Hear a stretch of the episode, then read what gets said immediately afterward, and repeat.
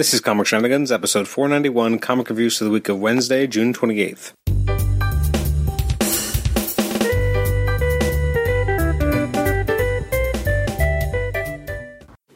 Welcome to the Comic Shenanigans podcast. I'm your host, Adam Chapman. This is episode 491. It's our comic reviews episode for the releases from the week of Wednesday, June 28th. Coming to you on June, oh my god, what is it? June, July 10th. Uh, so we're a little later than I would have liked. Um, I have been saying on every episode for a while now that we're I'm going to stop be having these episodes go up so late, but it just hasn't happened yet. So I'm looking forward to the upcoming skip week. So hopefully I can get try and get on top of things uh, so that these stop happening. But the one good thing is that because it's been so long, I'll actually have eight books to talk about. We're going to do it really really quick though because obviously uh, these books have come out almost two weeks ago, so we're not going to spend a lot of time on this reviews episode. Uh, first up, we have Amazing Spider-Man 29. Uh, this is the beginning of the Secret Empire tie-in with Amazing Spider-Man. Uh, Secret Empire Part 1, Rightful Ruler by Dan Slott and Christos Gage with artwork by Stuart Immonen. Um, it's kind of an interesting kind of take on what happens in Secret Empire, seeing where Spider-Man kind of ends up. Um, how he ends up, you know, finding out about the new Superior Octopus. Uh, I thought the issue looked great and read fairly well, although I don't think it was my favorite um, it wasn't my favorite issue. I, I did like it. I thought we had a lot of interesting stuff. Um, I'm excited to kind of see where we go from here.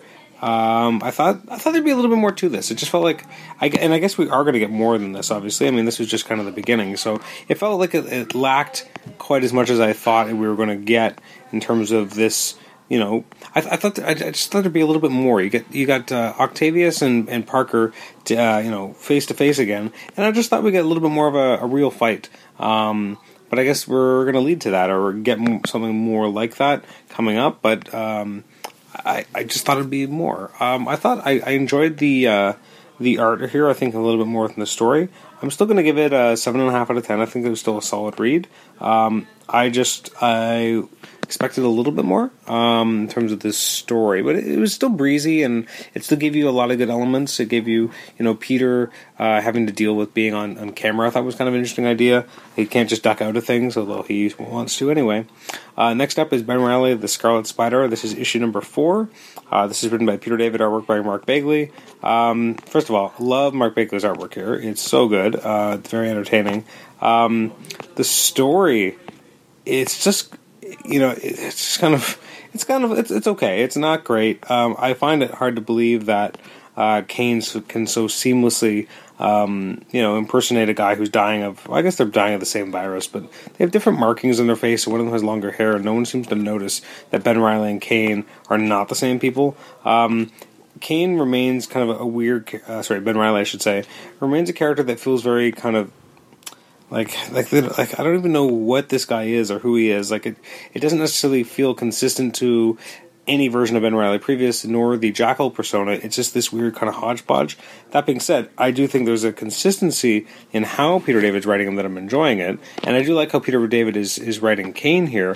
It's just such a weird book. Um, it looks great. The storytelling is fairly fairly on point. I just don't know what story it's really trying to tell. Like I'm four issues in, and I couldn't tell you what I think is going to happen in the next two issues. Like, I just don't really get what this book is or why it exists and what its point is, which is kind of strange. Uh, next up is Cable number two. Uh, this book I'm really kind of enjoying. Uh, it's written by James Robinson, artwork by Carlos Pacheco or Pacheco.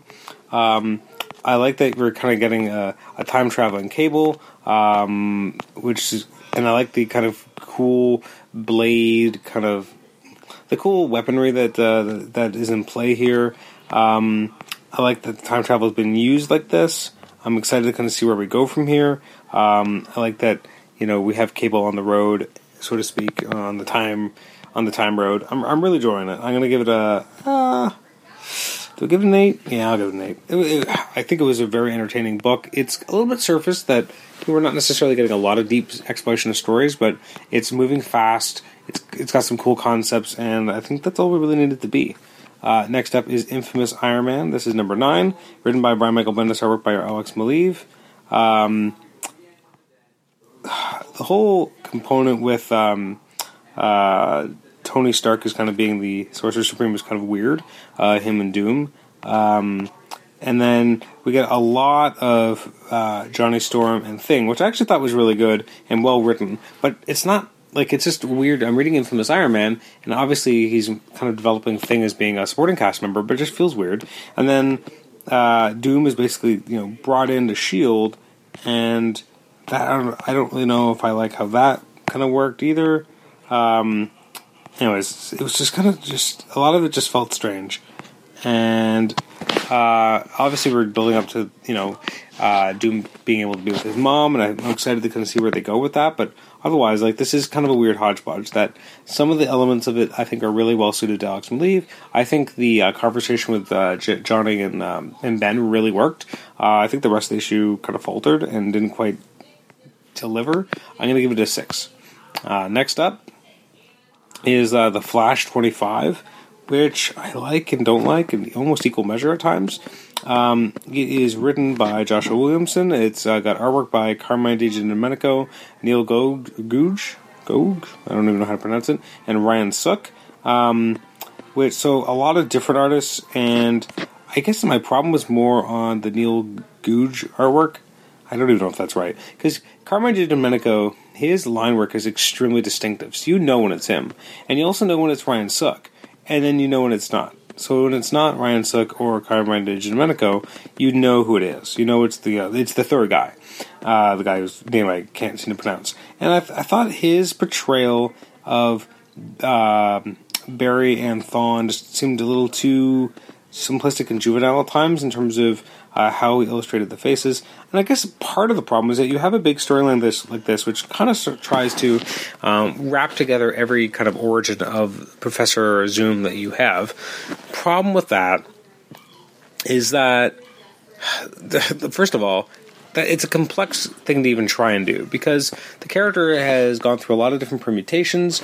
Um, even the origin of the character and what kind of led up to his uh, eventually getting the Speed Force is totally different uh, based on you know that what was the issues during the brightest day kind of volume of Flash that Geoff Johns wrote, and he basically had uh, Zoom. Uh, going back in time and modifying his own origin to get it to a certain point, which was just kind of crazy already. That like it was it was a really interesting issue, but also kind of at the, kind of pointless. That you know, you get to see uh, Zoom's origin, but really it was all pared down after him erasing multiple versions of his origin. And you also have the DC universe as it used to be, where there used to be such a huge, interesting legacy behind Zoom because Zoom had been dead, and so had been Barry. And then you had him come back, although it didn't quite always make sense how he did. And just you had all these other things that really added weight, and it feels like we don't really have those anymore, but we kind of do, but we don't. And this series is kind of uh, struggling as a result. Um, Iris finding out about Barry being the Flash is kind of interesting, but also something that you know had existed for years and years and years. And now we're just having to kind of redo old plot points. Um, I like it. Don't get me wrong. I just didn't love it. I'm going to give it a seven. Um, although I, I think Carmine G, G, DJ Domenico and Ryan Sook are absolutely fantastic here. I'm not as big a fan as uh, of Goog or Googe. I don't know how to pronounce it. Uh, next up is Punisher number 13. Uh, this is really, really good. Um, this is by Becky Cloonan, artwork by Kris Anka. Um, it's a pretty brutal story about about uh, Frank Castle kind of finding that something's been taken and wanting to figure out where it's gone. Um, it's a pretty badass uh, Punisher story, and uh, it's hard to kind of watch it sometimes. Like it's it's pretty messed up. There's so much going on here, and uh, I just thought this was absolutely fantastic. Cloonan is really. I, I, haven't been a fan of all the art that she's accompanied her stories, but I thought her stories themselves have been extremely strong. In this issue, I think the art and the story really melded together well, and uh, it was immensely entertaining. Very well done. A great ending to this. I, I don't think the volume's over. Um, I think there's still more issues to come. I can't remember now. Yeah, I think there's still more. So, um, although it says see you all next month when we turn out all the lights, so that doesn't sound good for this series, but it's too bad because it's actually been quite interesting, and Anka I think really nailed it here. Uh, next up is Spider Gwen 21, which I think I feel like I've missed an issue or two. Uh, it's written by Jason Latour, work by Robbi Rodriguez. Um, you know, it's still got a distinctive look to it. I just was not as interested or engaged in this storyline here. Um, you know, it you, you get a, a, you know Logan's here. You, you have uh, more elements kind of moving the story forward with George Stacy. Um, I, I, just didn't love it. I, I don't know. I feel like I've fallen out of touch with this book a little, or haven't been enjoying it as much. And I like the art, but I wasn't a big fan of the story, so I'm going to give it a six and a half. And last but definitely not least, we have X Men Gold. Uh, this is sorry, X Men Blue, I should say. Uh, X Men Blue. This is issue number six, uh, which moves forward the storyline of um, of Jimmy um, a little bit. Although really, this is more about Jean Grey. Um, who is the creative team here? It's written by Cullen Bunn, artwork by Ray Anthony Height and Ramon Bachs. Um, so a bit of a, I guess, a, um, a fill-in team. Uh, I, I like the art. I thought it was interesting and engaging.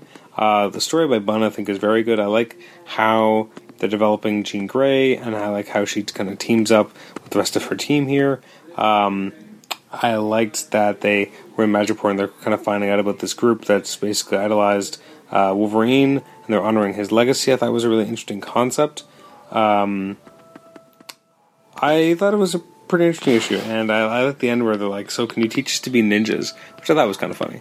Uh, wasn't a big fan of the art though. I thought it was inconsistent.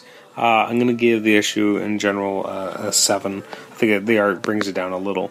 There were a lot of books that came out that did not get a chance to read that came out on the 28th. Uh, some of them include goodness, Batgirl, Batman Elmer Fudd special, New Guardians of the Galaxy annual, Action Comics, Batman the Shadow, Batman Beyond, Black Panther, Blue Beetle, Deadpool vs. the Punisher, Defenders, Detective Comics, Edge of Venomverse number one, uh, I Am Groot, uh, Jean Grey, Jonah Hex, Justice League of America, Occupy Avengers, Secret Empire, Star Wars Doctor Aphra, Star Wars Droids Unplugged, Star Wars Poe Dameron, Suicide Squad, Teen Titans, Kamandi Challenge, Mighty Captain Marvel, The Totally Awesome Hulk, and Wonder Woman. Whew. Um, on our next reviews episode, which in theory should be out in, within like a couple days, because if I can get back on schedule, uh, include books such as Batman, Dare- Daredevil, Secret Empire, Brave New World, uh, X Men Gold. Um, also got Old New Guardians of the Galaxy, Old New Wolverine, Avengers, being Conquest number three, uh, Champions, Hawkeye, Iron Fist, Spider Man Master Plan, Spider Man, um, amongst many, many others, uh, including Star Wars, Superman, Unstoppable Wasp, Spider Man, Deadpool, etc. Uh, so a lot of stuff. Uh, anyways, our next episode, which will be coming out probably in about half an hour, will be our uh, our focus or spotlight on the Spider-Man Homecoming film, which was recorded actually on the sixth of July. So it's unfortunate it took four days so I was able to uh, get it released, but that'll be coming out. Our next uh, reviews episode, uh, no, sorry, non-reviews in 494 will be our spotlight on um, War for Planet of the Apes, and then I believe 496 is going to be a conversation with. Um, oh my goodness, uh, Mike Martz, and then it might be Justin Ponser after that.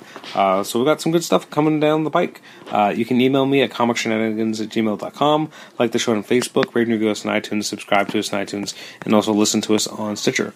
Thanks again for listening to this episode. We'll catch you next time. Bye bye.